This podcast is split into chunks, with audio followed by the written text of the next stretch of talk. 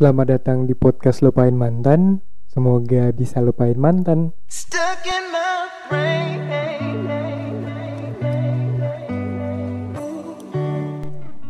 Halo Moveoners, ada Rain di sini yang bakal menemani kamu selama beberapa menit ke depan.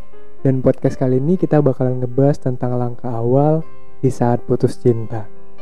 Putus cinta itu memang selalu menyakitkan untuk dirasakan. Semakin dirimu mengingatnya, semakin sakit pula rasa yang terasa di dada.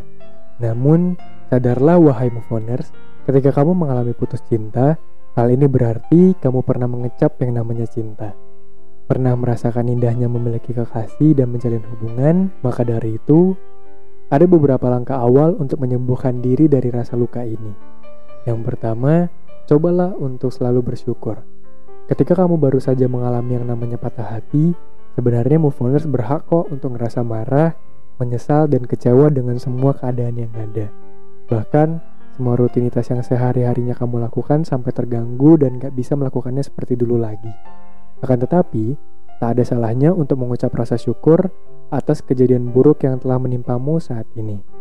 Dengan bersyukur, kamu bisa belajar untuk menjadi seseorang yang lebih baik lagi dari sebelumnya.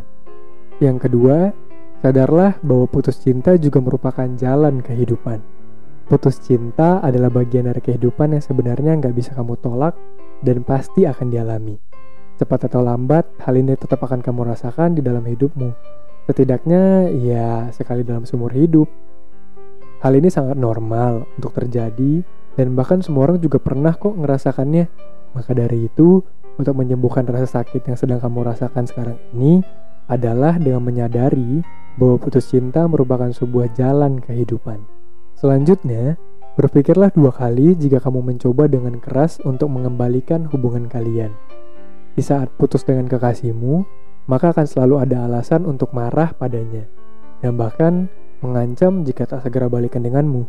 Contohnya nih ya, bisa dilakukan dengan cara menangis di depannya, memohon-mohon padanya, ataupun melakukan hal yang sebenarnya terlihat konyol. Tentu saja, semua paksaanmu akan semakin membuatnya jengkel dan gak mau lagi tuh bertemu dan melihatmu lagi. Mengapa? Karena kondisi move on sekarang sedang berada dalam titik yang gak sehat untuk mengambil keputusan. Maka dari itu, Hal yang paling penting untuk dilakukan adalah dengan mengambil waktu menyendiri yang berguna untuk menenangkan dirimu. Cobalah ambil waktu untuk mengambil ruang sendiri dan cobalah untuk mengambil hikmah dari semuanya agar ke depannya kamu terbiasa lebih cepat untuk berpikir positif, terutama dalam mengambil keputusan. Semoga cepat sembuh dari rasa sakit ya. Terima kasih sudah mendengarkan podcast Lupain Mantan dan kalau kamu suka dengan videonya, boleh like, komen, dan subscribe. Sampai jumpa di podcast Lupain Mantan selanjutnya. Goodbye.